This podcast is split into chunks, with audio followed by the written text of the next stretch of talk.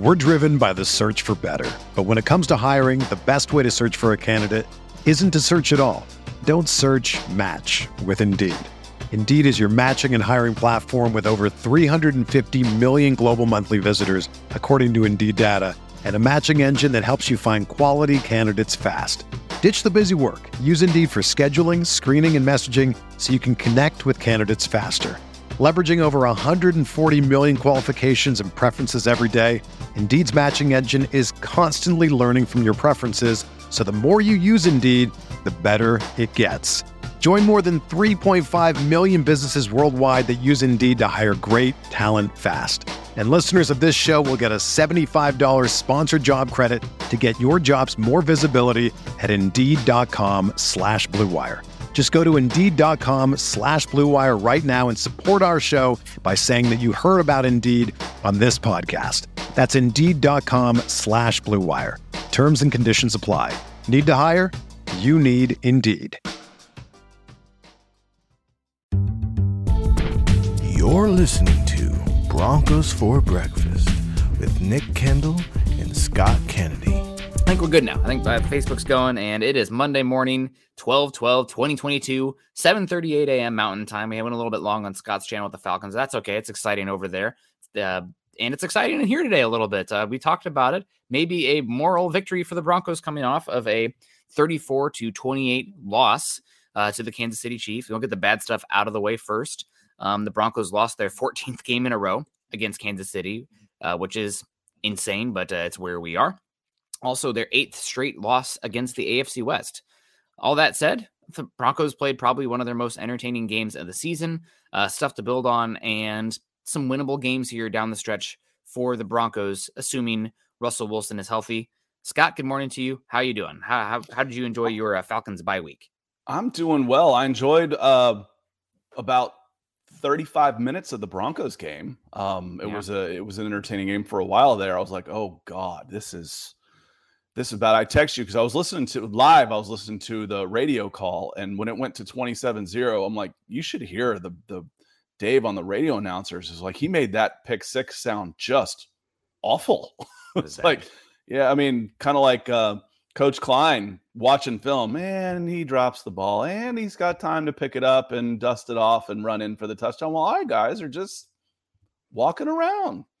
You know, just uh it was it was a hell of a play for sure. Um one of my initial thoughts, Nick, was listening to it, and Josey Jewell gets that interception. It's like, and he runs down and they celebrate in the first one though runs down and celebrates uh, you know this um you know and, and part of me is thinking dude it's it's 27 to nothing chill and then you know as i learn more about it and in hindsight i look back to it and i'm like you know what one it was your first career interception i didn't know that so yes celebrate it two you guys have gotten the short end of this stick all season while the offense is flubbered around celebrate it and three it sparked the team, Nick. Yes, that that changed the game. You know, yeah. you can you see all the time someone jumps out to a big lead and then they get complacent.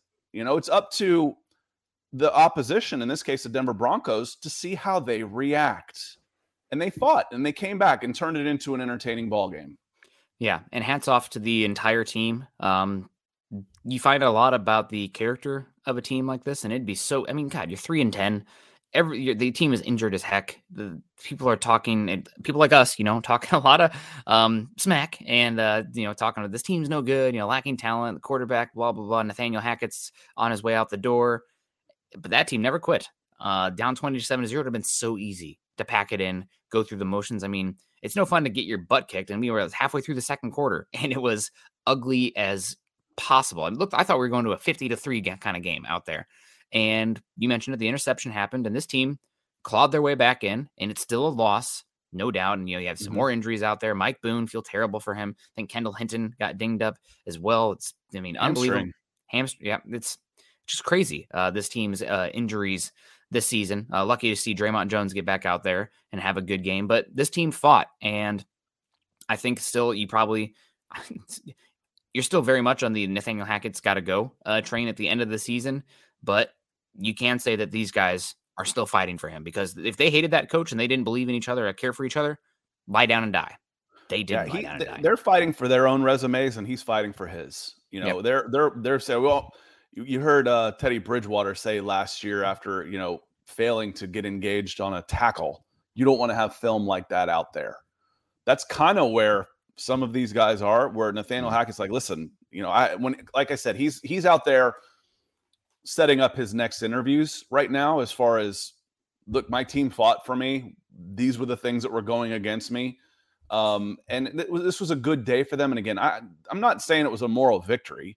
I'm saying I would be proud of how this team fought. And for once in a while, it, it was entertaining. It was fun. You know, at the beginning mm-hmm. of the season, we were talking about, I promise you, this team will be at least, I don't know how many games you're going to win or lose, but it should be fun. It should be more fun to watch.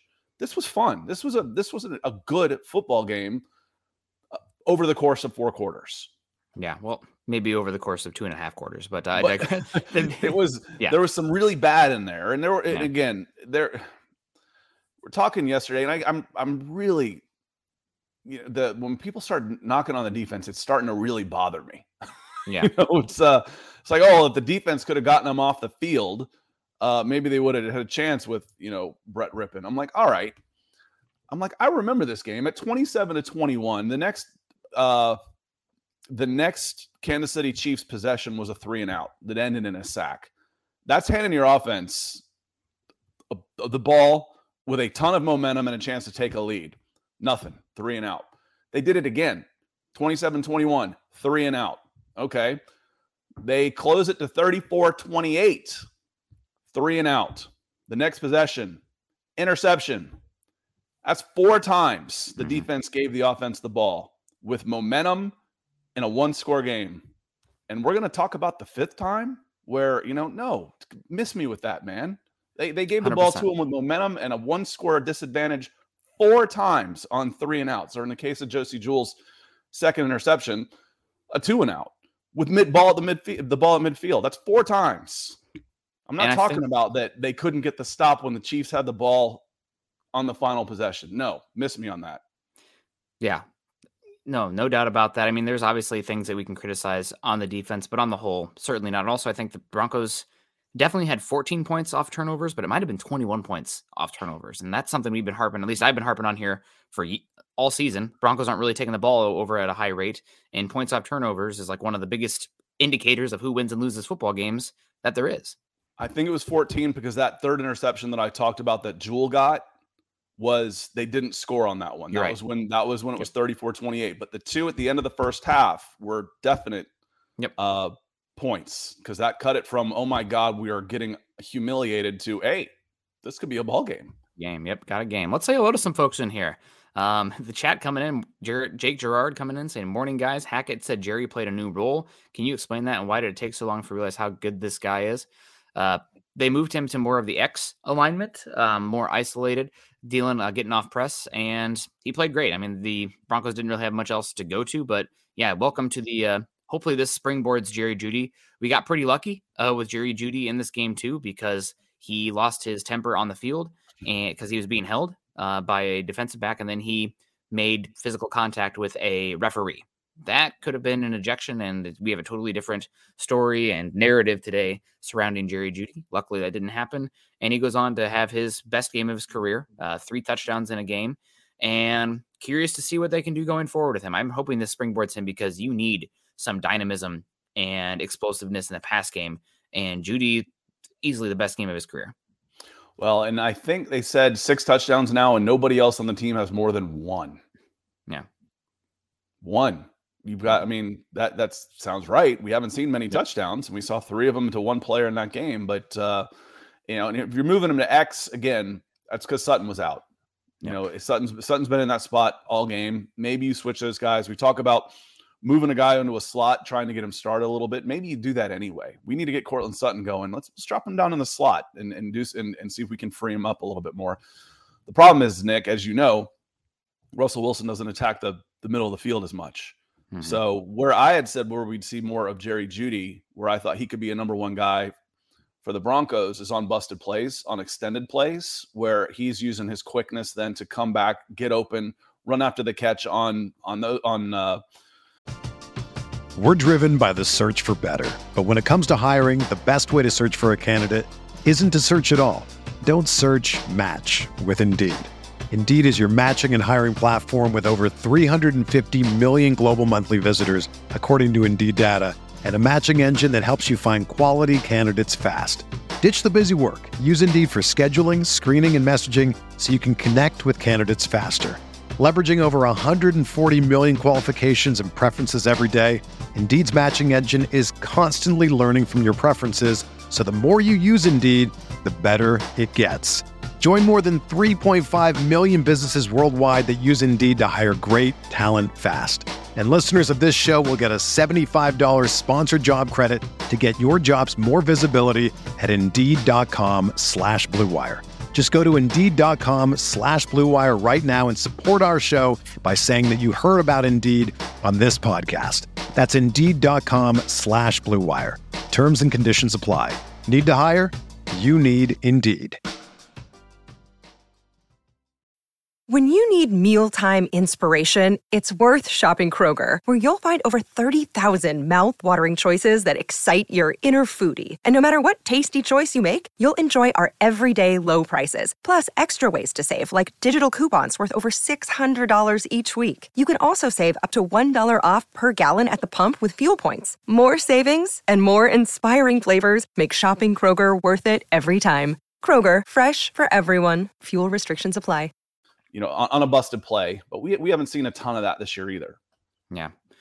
Yeah, not so great there, um, but it's okay. Uh, we we'll take what we can get. He had a great game, and uh, he's definitely the MVP of this game in my book, followed closely by Josey Jewell. Um, D- Ethan coming in, the DWI guys, and good afternoon, Jensen Broncos country. Good to see you, Ethan. We got Jeremy saying, "Morning, fellas. No moral victories, but definitely a moral victory." See, he got the spelling right, so I think I did put the e in there, so that's great. Good for me. Um, proud of the way this team fought. 100. percent They kicking and screaming. Um, not to harken back to an old uh, head coach, but that was definitely kicking and screaming. Dave Glassman coming in with the hearts. We got Bama X saying, Well, good morning, Broncos country. Bama, I bet you are excited about how Jerry Jeudy played. I know that everybody should be. Um, and we need to see more of that. Maybe they need to take off Jerry Jeudy before the game. They need somebody, you know, controlled aggression before they leave the locker room. Um, yeah, something like that. Just get them riled up. Field. Yeah, I think yeah. already made one water boy reference. Use it on the I, field. I tweeted it um, that uh, you know somebody out there, Nathaniel Hackett, because he's a little bit of a goofball. You know the Monty Monty Python. You know it's like your father was a hamster and your mother smelled of elderberries. You know like that can now, now go get pissed off. Fart in your general direction. Yeah, hundred percent. Coconuts. Now, um, D- Darius Simmons coming in saying, "I know this. Everyone says there's no moral victories, but I really think that this was. We needed to see that our team was capable of this.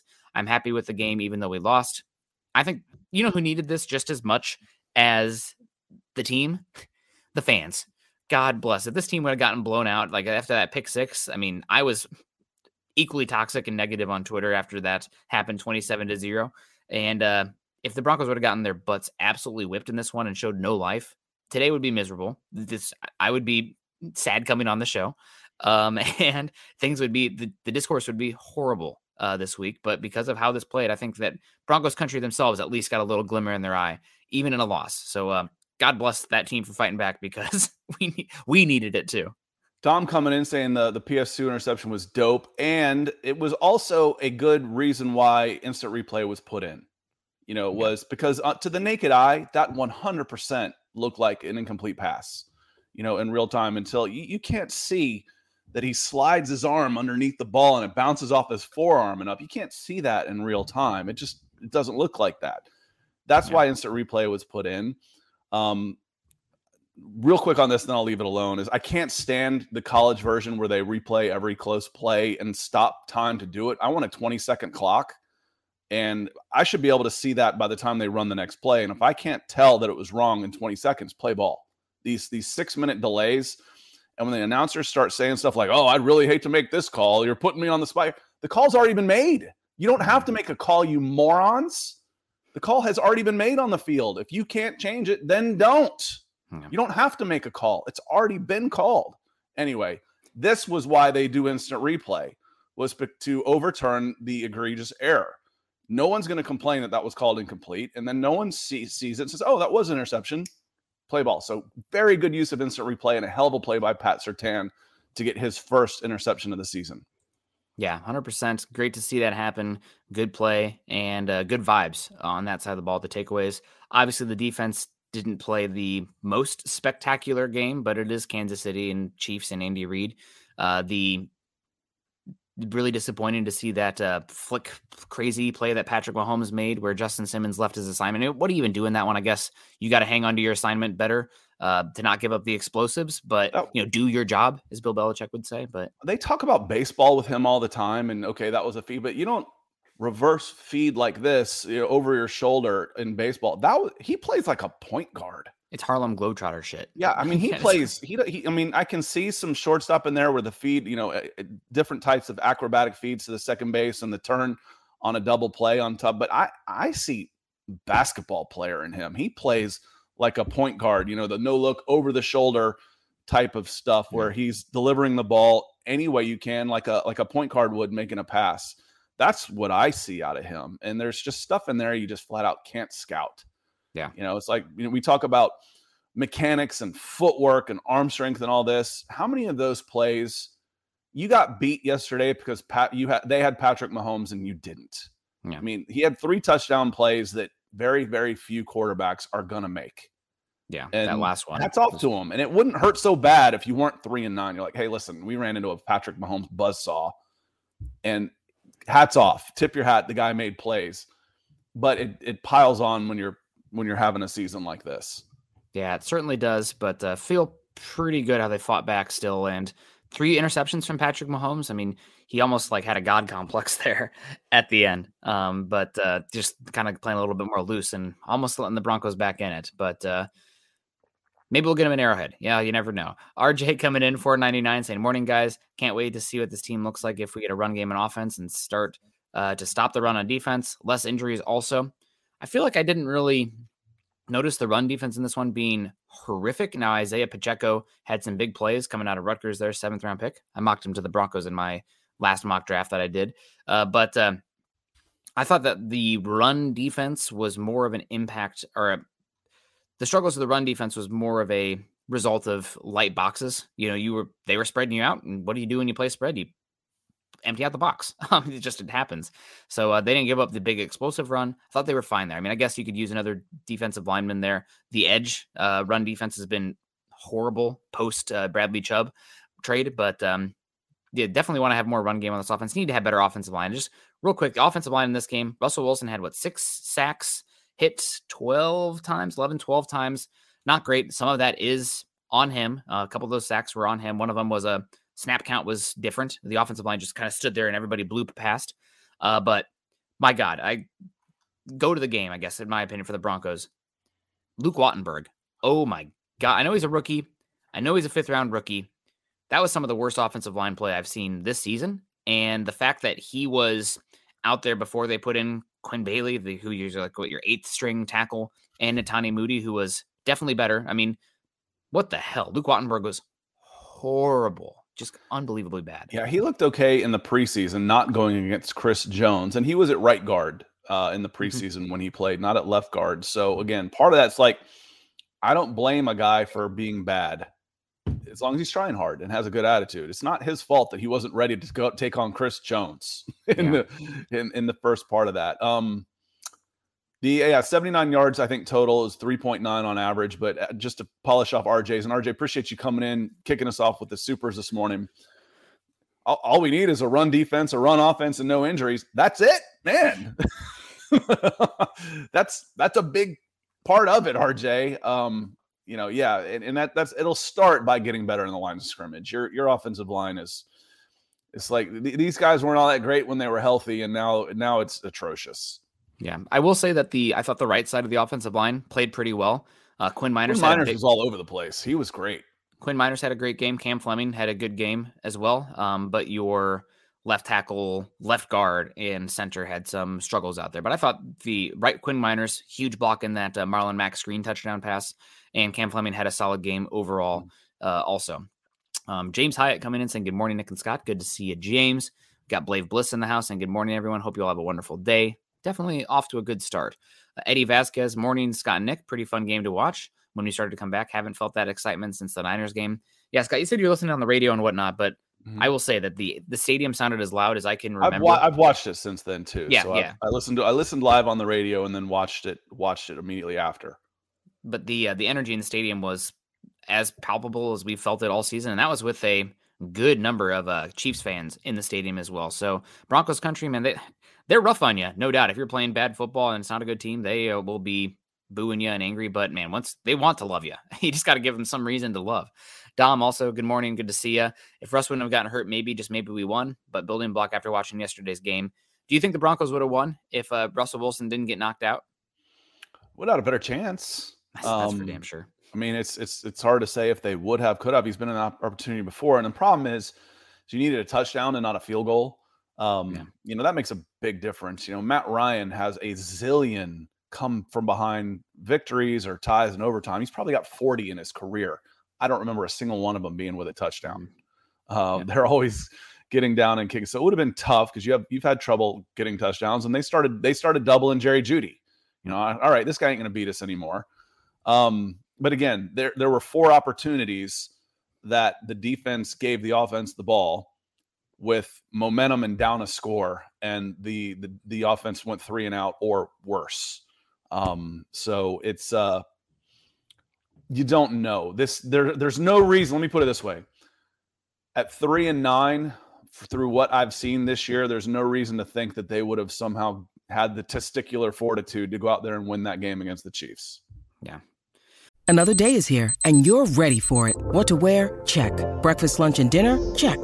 Planning for what's next and how to save for it? That's where Bank of America can help. For your financial to-dos, Bank of America has experts ready to help get you closer to your goals. Get started at one of our local financial centers or 24-7 in our mobile banking app.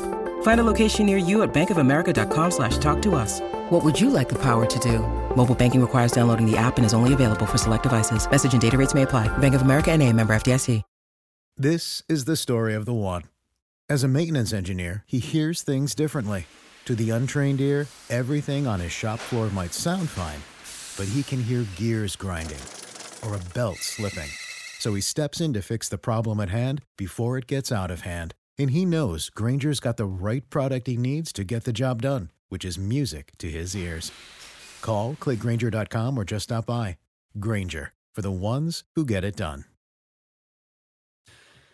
But it was fun. Well, no doubt. found out, though. Yeah.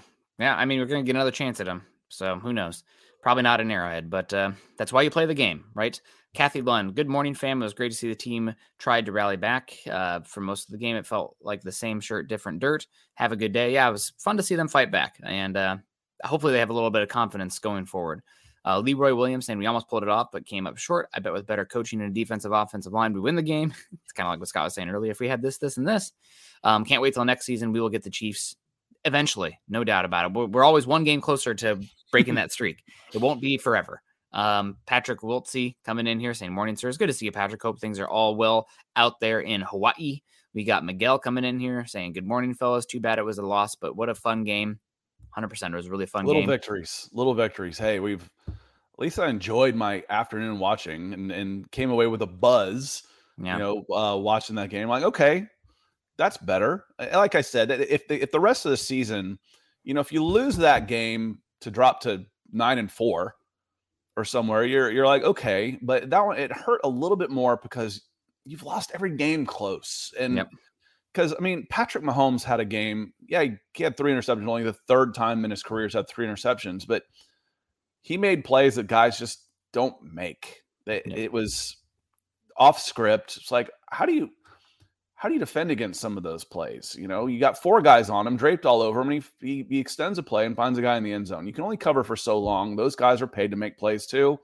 Best quarterback in the game made a few plays. It was it was a good game. Yeah, it was a good game. Uh, Wombat coming in here saying, "How can the play calling at the start and most of the first half be so bad and then completely change in the last part of the second quarter and all of the third? What changed?" Well, early on, there was a couple plays where Russell Wilson missed some wide open receivers uh, which was frustrating. And things just started to click, especially getting there to Jerry Jeudy. I think the other thing that changed is that the Broncos got some momentum off of turnovers. Uh, have mm-hmm. not had much of that this season. So I think it's not so much the play calling changed so much, not the role of Jerry Jeudy changed. Yes.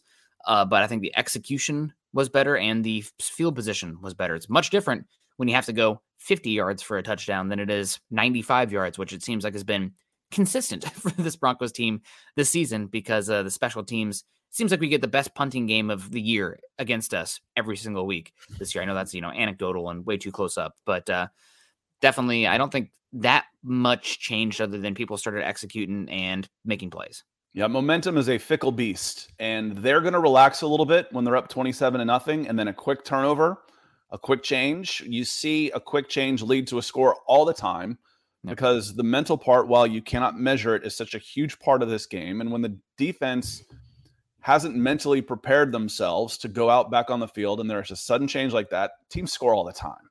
So even if if you get the ball at midfield and you hold them to a field goal, you consider that a win for your defense on a quick changeover like that. So yep. quick turnover, um, and a couple good individual plays, uh, and all of a sudden you're back in this game, and doubt starts creeping into the minds of the Kansas City Chiefs a little bit. A little belief comes in. It's uh, like I said, it's it's crazy how mental the game can actually be. yeah. Yep. Um, Michaela Israel coming in saying, I have some serious hope, especially about Russ. And yeah, this was not the best game from Russell Wilson ever, but he did look like he was playing some of his better football. And that play where he ran, I mean, we saw a little bit more athleticism from him in this game. Maybe that hamstring injury is a little bit further behind him. He has been dealing with that uh, for a bit. And uh, from, I think he suffered at week five, but this looked about as mobile as I've seen him this season.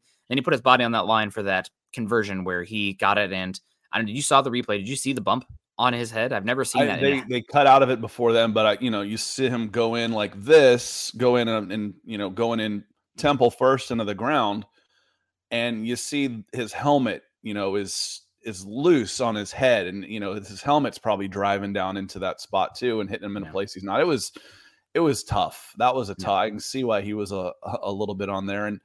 I appreciate Dr. Uh, Van Nostrand coming in and, and bringing the yogiism in there for me, especially in baseball. He says 90% of the game is half half mental. You know, great Yogi Berra quote among yeah. many. My one of my favorites is probably nobody goes there anymore. It's too crowded. That is probably my favorite. That's a great one. Ah, man, uh, I'll have to use that one. Uh, but talking about the quarterback here, this you know some hope in Russell Wilson in this one. I thought that he fought really hard and maybe got a little bit of uh, some points in the locker room. Does sound like there's been some and people are losing and the team's bad and embarrassing mm-hmm. and then people get ticked off when that happens uh, so that's understandable but i'm hoping that with this game maybe they have something to build on there you know you did see him go out there and give it his all and get his ass whipped. Sorry i don't know if i'm allowed to say that on here. Um, but the broncos do have to invest in the quarterback position this offseason. Why? Mm-hmm. brett rypien a poor quarterback need to move on from next season to get better. We've already seen it now. Russell wilson's had a multitude of injuries this season. He's older. His play style when he's playing like he probably should um, means he's going to take some more hits. Broncos need to invest in a better backup quarterback next season. No how doubt. many out of 32 uh 32 teams, how many teams are playing more than one quarterback? 25? A lot. You yeah. know, at least it seems like uh at the end of the, at the end of the year that they yeah. The whole Brett Rypien thing was a little strange to me. You know, that you you signed him to the 53 after he was on the practice squad and you really don't have any intention to play him. Mm-hmm. Um that was that was strange. And uh, it may have been Bama X came in and said I was surprising me, or, or Colin, I was just surprising me that throw for the touch. That was a good throw. You know, mm. it's it's it's a it's a throw he should make. You know, a Division One college quarterback can make that throw, uh, which he was. You expect him to make, but he did. He made it in face of pressure, and it was a good throw over the middle uh, through traffic, and good touchdown throw to keep the Broncos in the game. Yep, hundred percent. Richard Miles, morning guys. How are we doing on this fine day? Doing pretty well. Tim Durr in the house. Good morning. What's up, Broncos country? Not too much, Tim. Good to see you. We appreciate you coming in. Um, we also got Desert Creature saying, Was Baker so mad that we had to pass on him? Was Baker Mayfield so bad that we had to pass on him? Weren't the Rams higher than the Broncos in the waiver order? Yeah, you you make it sound like he doesn't have a choice where he gets to go. um, where where he would, and the, the Rams, I don't know if they were ahead, but it was close. I think they were. Um, and you know, you don't want to necessarily put in a waiver claim on him because then you got to grab his his contract also, where you let him pass through waivers and then you sign him as a free agent, which I thought that's what the Rams did, but I don't know for sure. But you know, some of these guys I see, you know, uh, I think Lawrence is always big on signing some of these guys. How come they're not signing, you know, OBJ? Because OBJ doesn't want to come to a three and nine team. He wants to wait and play in the playoffs. You know, um, is Baker Mayfield an upgrade over Brett Rypien? Yeah, of, of, yeah. of course he is. Um, but is he going to want to come here? Is that what you need right now for, you know, if you're, is that what you need right now on your team? Mm, and, and Tim says they did, they did claim Baker. So, um, either way, I, I don't blame him for not claiming Baker Mayfield. You've got your, you've got your starter. They didn't, I don't know. I just think that you've got to do better on in the backup in the next two seasons. 100%. They'll invest in somebody this offseason. Facebook user coming in. Don't know who this is, but in, in, appreciate the comment saying, uh, any thoughts on Hackett keeping his job? It's been a horrible season, but getting another new coach means starting yet again from scratch. You don't start, I think, com- completely from scratch, uh, especially because a lot of the same players will hopefully be here and the quarterback will be the same. Uh, but I, I guess, Scott, did this move the needle for you at all as far as Hackett's chance to return next season? No, like I said, no. there aren't there aren't any moral victories as far as this goes. It's still it's still an L um, at the end of the day, and it's still a close, another close game, another close loss, a couple breakdowns here and there. They played better, they played well, um, yeah. but you know I think the decision's already been made. Um, you know, two weeks ago said, "Oh, even if he wins out, he doesn't." Like if he wins out and they finish nine and eight, you're you're keeping him. Mm-hmm. Um, but no, you know what? Are you three and ten now with four to play? Yep. You know, so at best seven and ten. I think nine and eight was my over under at the beginning of the season. So no, this Nathaniel Hackett, God bless him, through not all everything that's been under his control, obviously. I think new ownership group, a tank job of a season with high expectations. I think he's I think he's one and done. I, I think and starting Bron- from scratch might be better than starting ten feet under. That's that's true. If the Broncos finish three and four uh, down the stretch here, if you know if and buts were candy and nuts whatever but uh if the broncos finish three and four down the stretch here with some winnable games uh i think especially the nfc west games coming up here maybe we have this conversation uh what finishing six, six and 11 on the season would be bad but that would be fight down the stretch and also a team that's was unbelievably injured this season maybe we have a conversation and the one reason i say that is not because the broncos you know the record or whatever but the fact that they were still fighting for Hackett and down the stretch here, I think it's a conversation. Also, the other thing about keeping Hackett is that it makes it easier that if you have failure in 2023, it's easier to move on from all three of the head coach, the general manager, and the quarterback. Uh, where if you don't have every, that alignment, um, then it's pretty hard. You're kind of always like one person's from the past regime, move hiring somebody new, and then you fire the old one, and it's just like this weird cycle. So there is some there is some merit, I think, in aligning all three uh, for a get to the playoffs or be better or be fired kind of season next year. But I think it's very unlikely the Broncos finish three and four, and therefore very unlikely that uh, Hackett is kept around. And Antonio Jones says you can't keep starting over, and you don't want to keep starting over. But you know what's worse than than starting over is is staying in a bad relationship.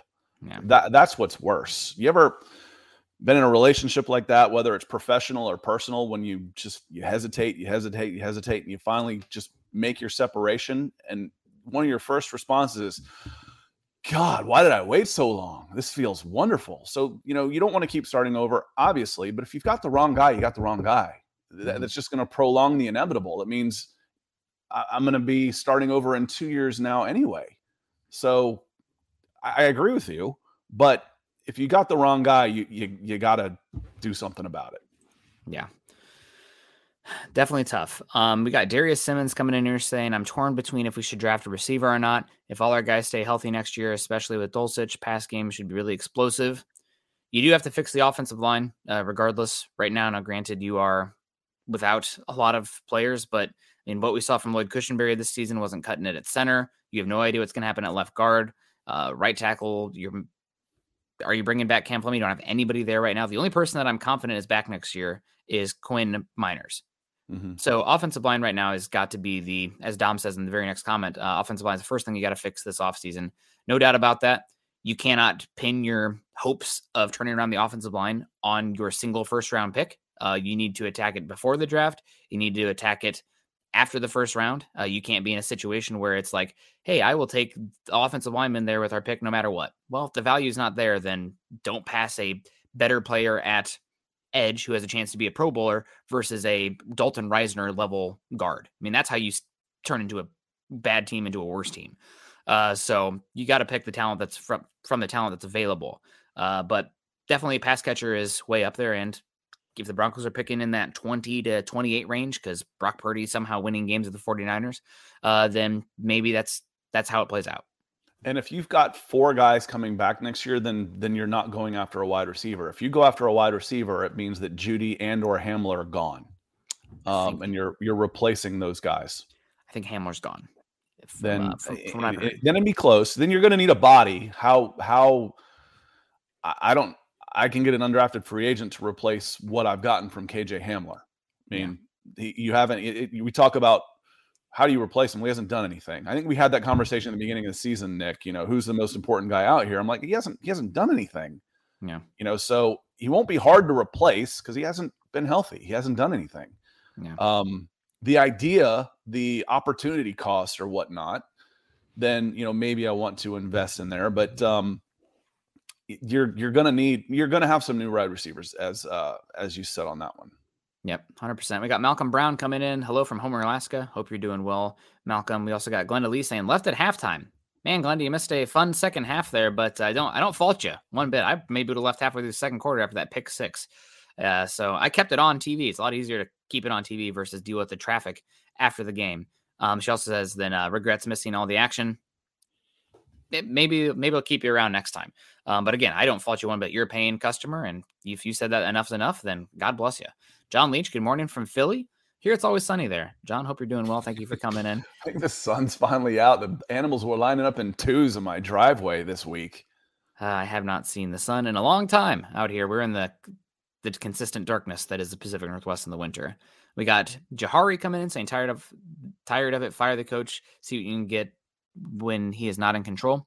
Definitely seems more probable than not right now, but you got four more games, and we'll see how they play uh, down the stretch here. And uh, Bam, go ahead. No, I, I feel like I, I've I've used this reference before. You know that there is a certain calmness and utter doom. Mm-hmm. You know where I learned that when I was I was taking a was scheduled to take a final that I was completely unprepared for. I'm like, I'm perfectly calm. I got no chance on this test. None. I feel like I've seen more calm from Nathaniel Hackett. You know, he's not quite as jittery. He's he's a little edgier, but he's a little, you know, he's a matter of fact. There's no stress in his voice at all. He's goner, man. he knows he is. He's like, but it's like, what I can do? I have no control over the situation. Now I'm gonna go out and do the best job I can. We're gonna go out and try and win football games. We got to score more points, and then I'll be looking for a job at the end of the year. Yep. Uh, we got Mike Woodward coming in saying good morning, good to see. You. I saw Ernie Mays was in the house too. Shout out to Ernie mm-hmm. Mays, mm-hmm. one of the uh, the most ride or die guys I've ever met for the Broncos. Love it. Um, Dan Hall, the morning shows are really talking up Leslie Frazier yesterday for head coach candidate. Any thoughts? Uh, Buffalo Bills defensive coordinator Leslie Frazier. I think he had a run with the Vikings as a head coach as well. Um, I'd be interested in Leslie Frazier, uh, no doubt. Um, I know that a lot of people really want a coach who has experience or a coach that's offensive minded. I don't give a flying you know what uh what their background is or i mean obviously it matters a little bit to be you want a qualified person but i don't care if they're a first time head coach second time head coach offensive mind defensive mind special teams coordinator just get the best guy in here. And something that resonated with me i cannot remember who it was i think it was bill cowher uh, talking about how some of the best coaches right now you see their teams kind of reflecting who they are. And he used Mike Vrabel and the Titans as well. He said that's not the most talented team in the world. You know, they have injuries, they have def- talent deficiencies. I don't know if there's a team out there that plays as tough week to week as the Tennessee Titans. Uh, you have Andy Reid, you know, very smart, getting guys in space, but like your team typically takes on the identity of the head coach. So I'm here for a tough, you know, stares lasers at you, uh, really intelligent defensive mind as much as an offensive mind. Just get the best guy in here. DeMeco Ryans, Jerod Mayo at the, the, Patriots. Patriots had the best defense in football this season. Nobody's talking about them uh, as far as I, as far as I can tell. Um, there's a lot of different quality options, but Leslie Frazier also up there. And he is uh, lost three in a row. No, I'm, I'm kidding. On on Vrabel, the Tennessee Titans are seven and six, yeah. but again they're they're overachieving. Leslie Frazier again, he's 63 um, which is okay. That if, if I could get a, if you could say I'm going to get 10 great years, yeah, I'd take it for sure. Um, give me five. I'd take five winning seasons. You, you got the job, and then and then pick your successor. Um, Tony Dungy has been talking up um, Leslie Frazier with the with the Colts as well. So watch out. Remember, you're not the only one that's going to be out there looking for some guys. And there will be plenty of head coaching candidates out there, qualified head coaching candidates.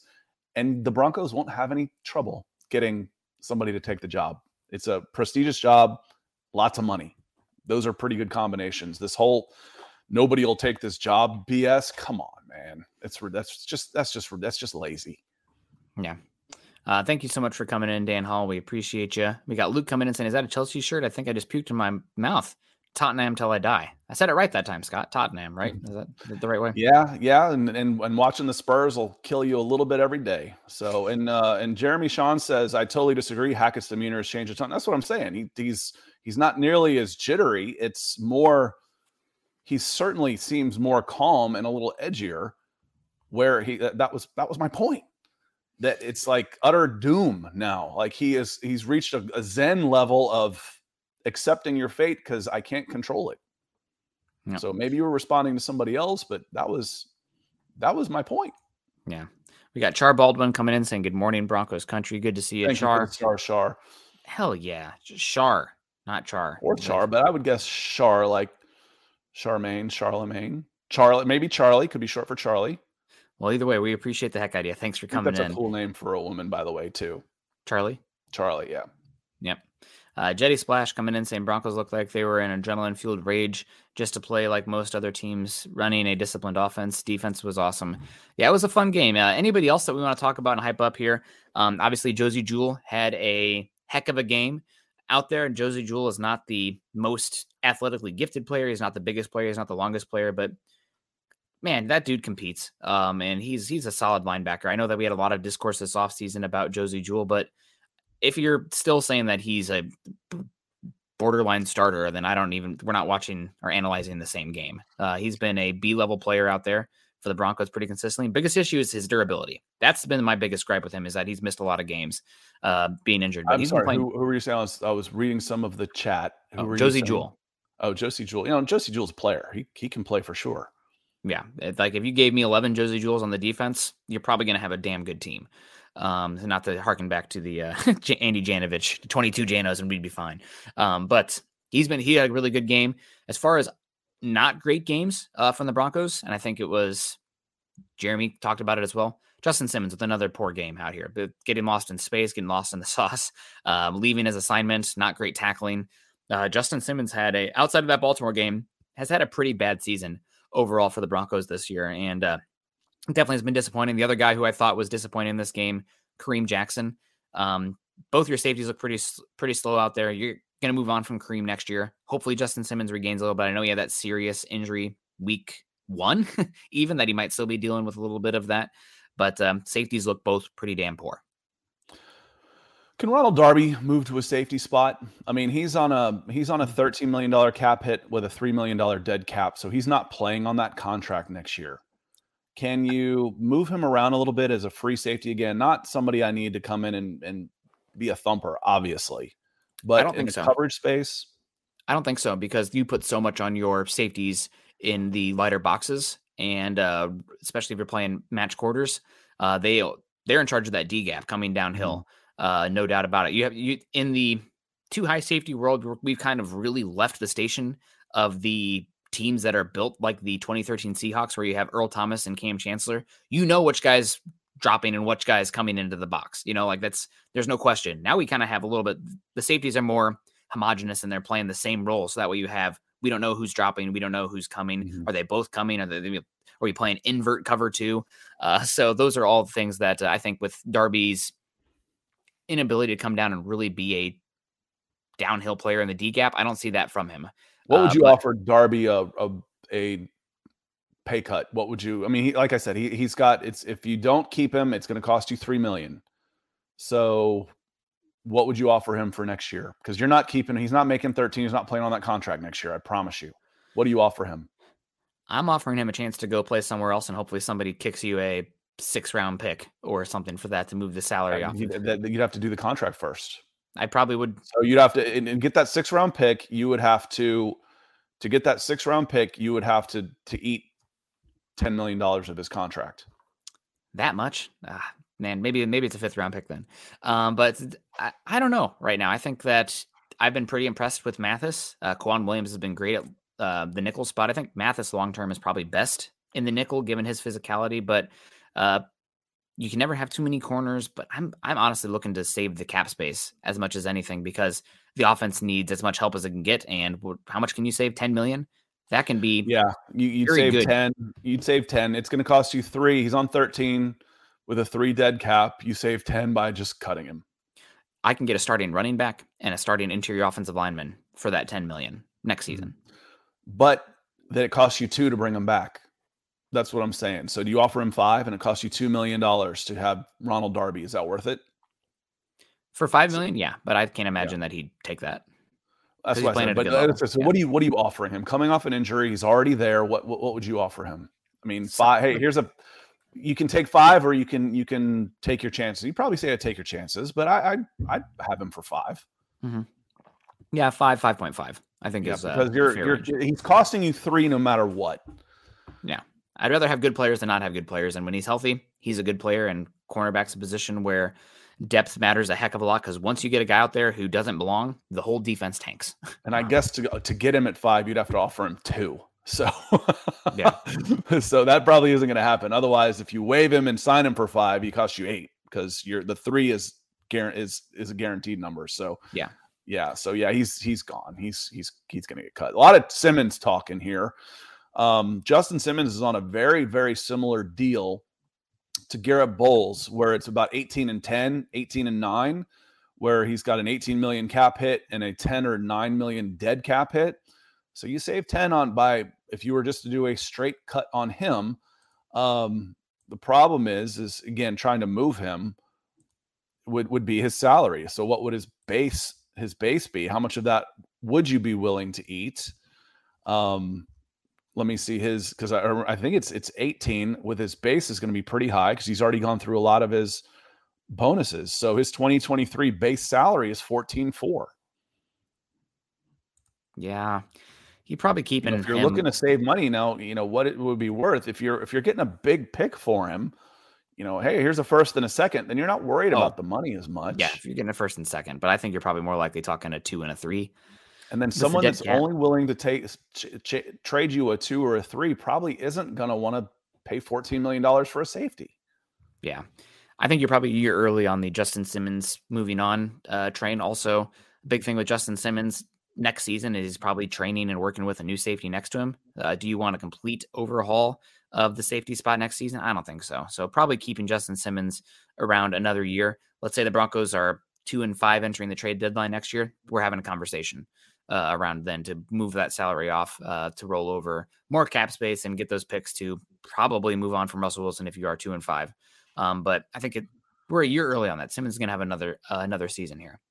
And Gandhi comes in. He says Simmons has excellent contact for a trade. Um, yeah, for the Broncos, but he's got a high salary, which makes him tough to move.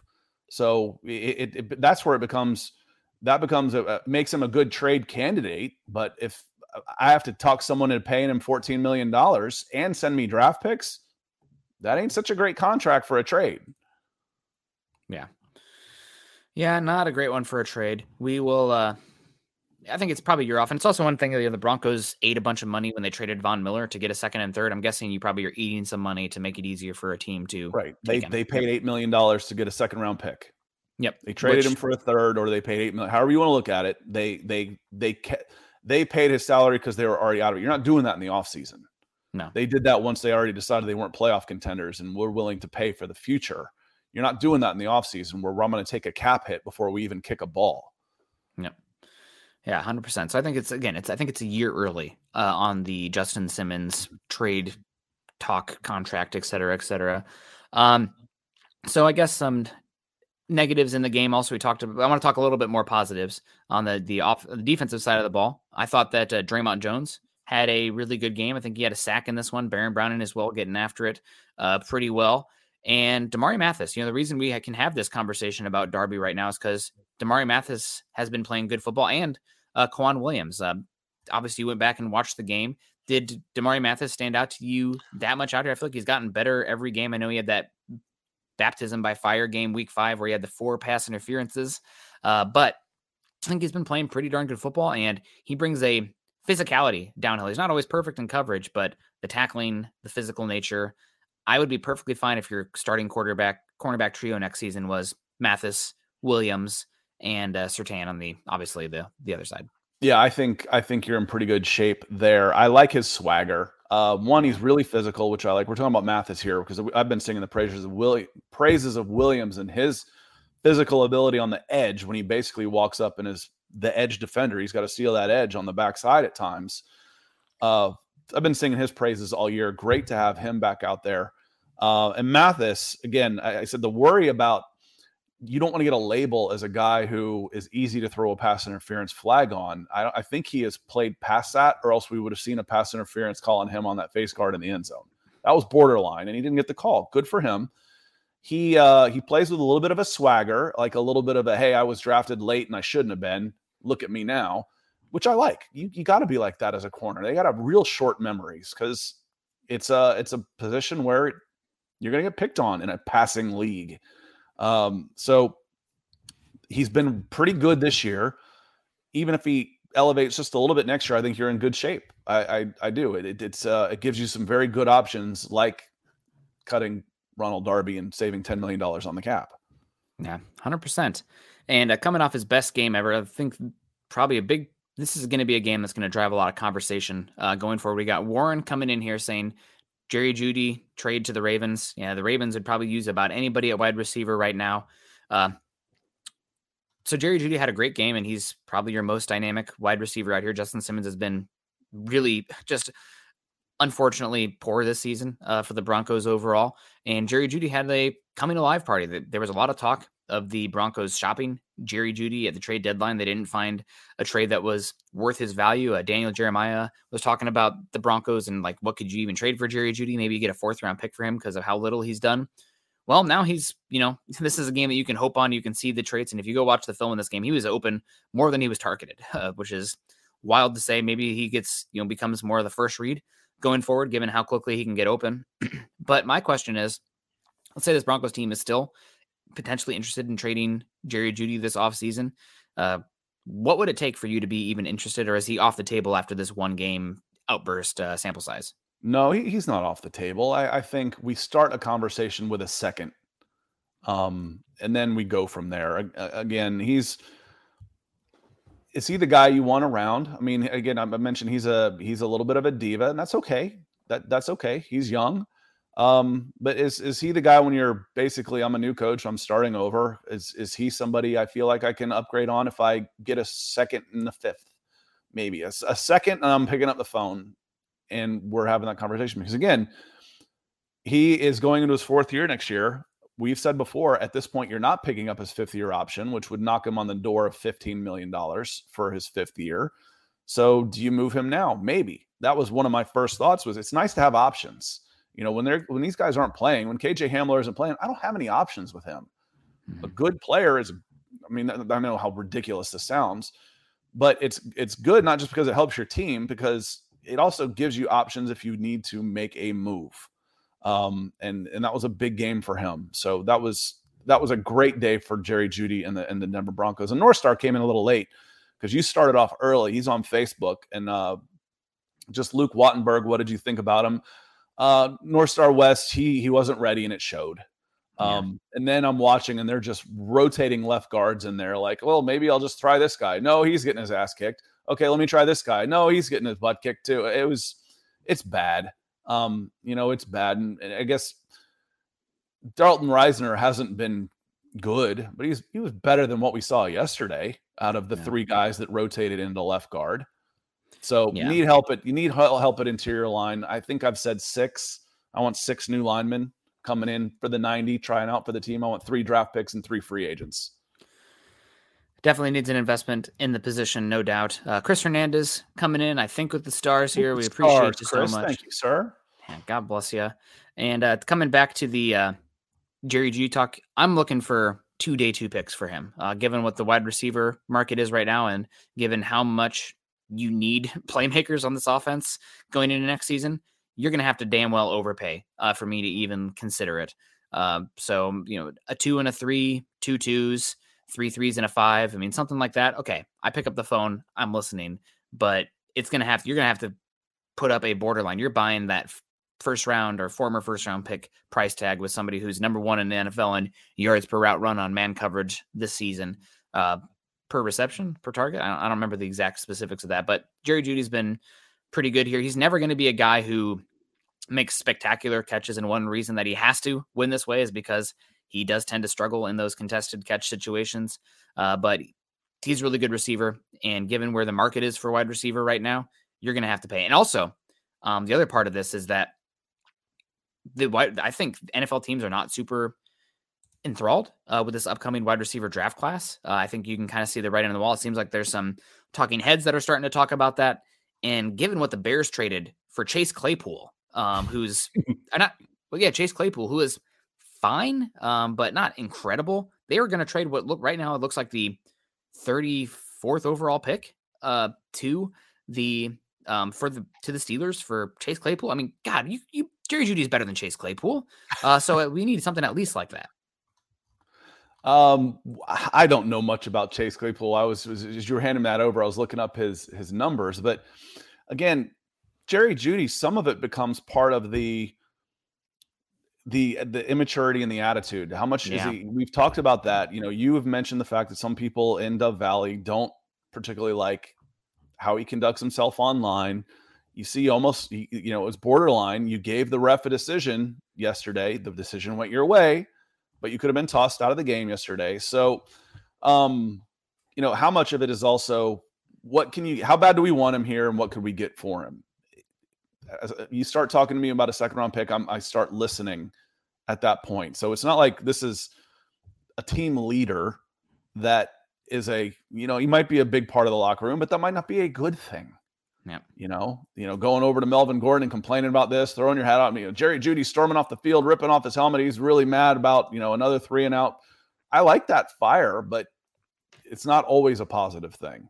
Yeah, hundred percent.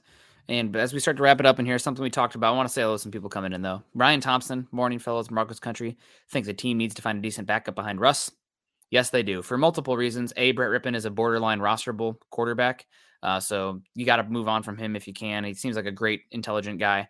Uh, but, you know, we're judging the product on the field and the quarterback ability. And he's just, you don't, I don't even love him as a third stringer because I don't think there's much developmental upside. But as your backup, not great. Um, will the Broncos draft a quarterback this cycle? Very possible. Not, I don't think first round pick conversation, but day two, day three for sure. Also, I think they probably should pay somebody, you know, somebody like a Jacoby Brissett or somebody with a chance to get up there. You know, the Saints have gotten a lot of mileage out of Andy Dalton uh, this season as their backup, I guess, third string quarterback behind Taysom Hill as well. Uh, so it's definitely somebody like that needs to be in the conversation, partially um, because of Russ's play style. Injuries starting to add up. He's going to be, what, 34, 35 years old next year. Also, another part is Russell Wilson, let's say the Broncos are off the rails next season. We're in the same situation we are right now uh, with how this team looks next year. You're almost second overall pick, three wins, just bad.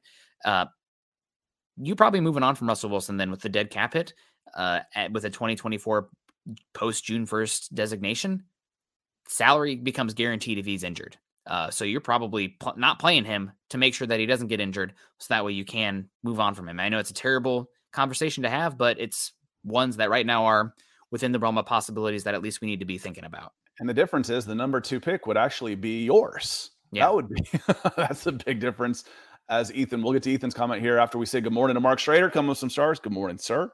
Hope you had a great weekend because uh, Ethan comes in, coming in hot, hot pink here. He says Broncos' current draft position is number two overall. Picks in round one and two go to Seattle no matter where the Broncos finish. On the other side, the Broncos would have the number two pick in the third, which is basically where you took Nik Bonitto, like three or four spots there.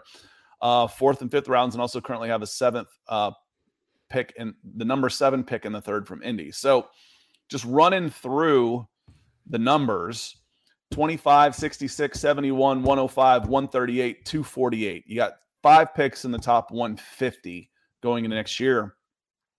I can help. I can get help.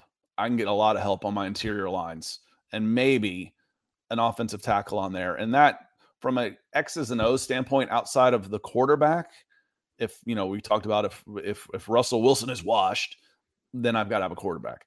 but the positions to me that need the most help are, are your offensive line. That would do the least amount of financial or draft investment that would do the most good would be on your interior offensive line. 100%. Uh, I can fix those with the picks I got. At least put a dent in it. Um, yeah, I can improve with the picks I've got. yes. Yep, 100%. You're also probably tossing in some sort of free agent acquisition on that line as well, which could change things.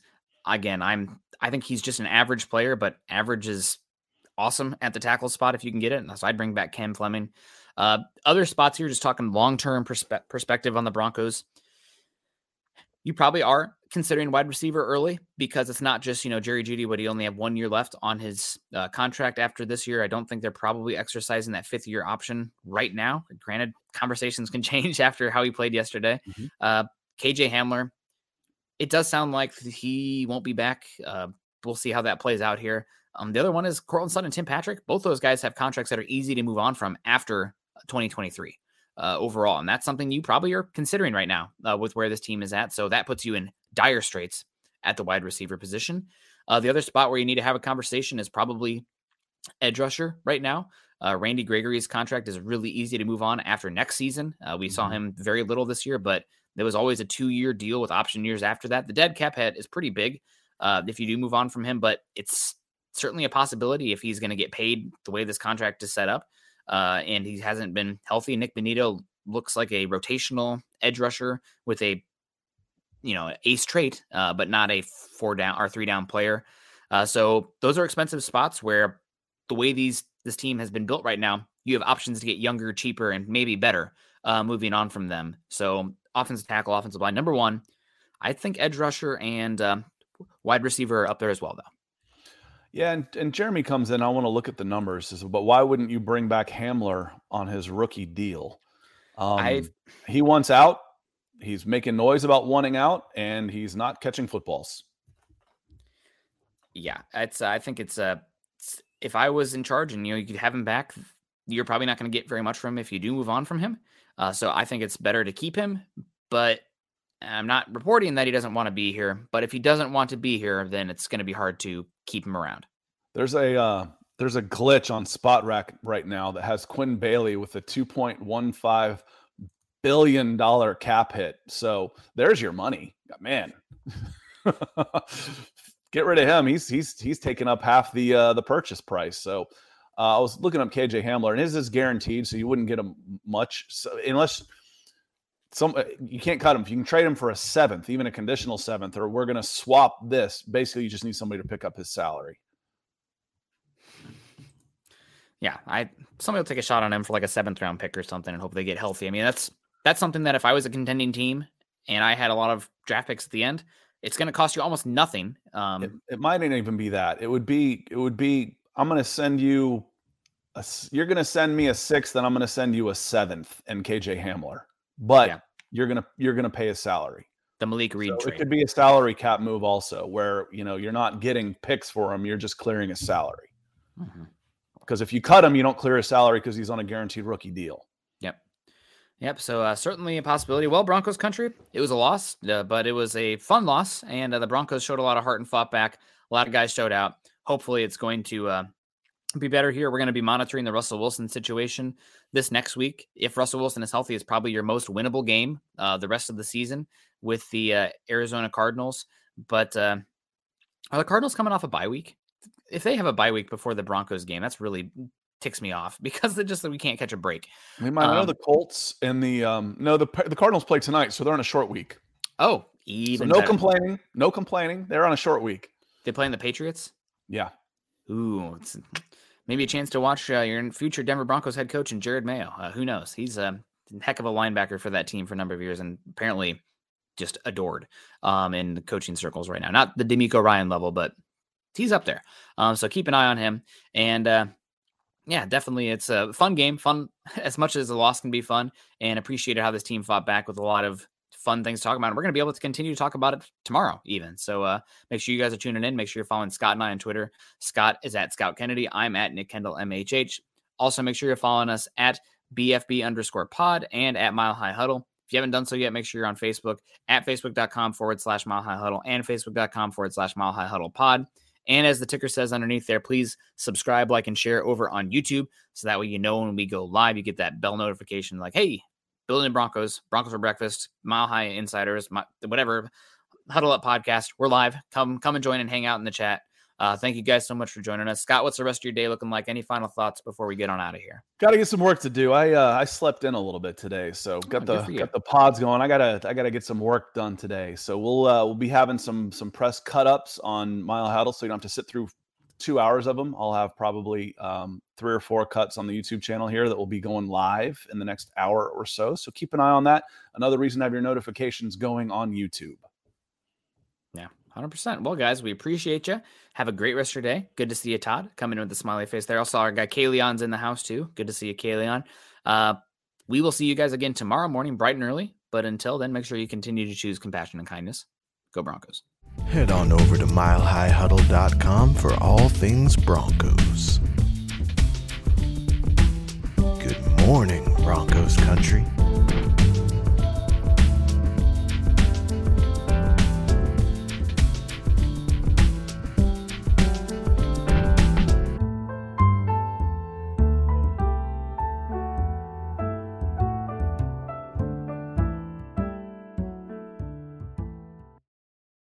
Everyone is talking about magnesium. It's all you hear about. But why? What do we know about magnesium? Well, magnesium is the number one mineral that 75% of Americans are deficient in. If you are a woman over 35, magnesium will help you rediscover balance, energy, and vitality. Magnesium supports more than 300 enzymatic reactions in your body, including those involved in hormonal balance. From functional medicine doctors to mental well being and female hormone experts, we all know that magnesium is the one mineral to improve all aspects of well being and health. But which one?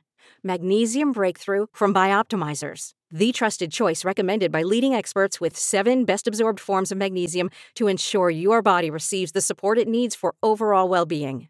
Go to bioptimizers.com slash balance today and use code BALANCE10 for 10% off. Support your journey to wellness at B-I-O-P-T-I-M-I-Z-E-R-S dot com forward slash balance. Magnesium Breakthrough from Bioptimizers, your foundation to optimal health and vitality.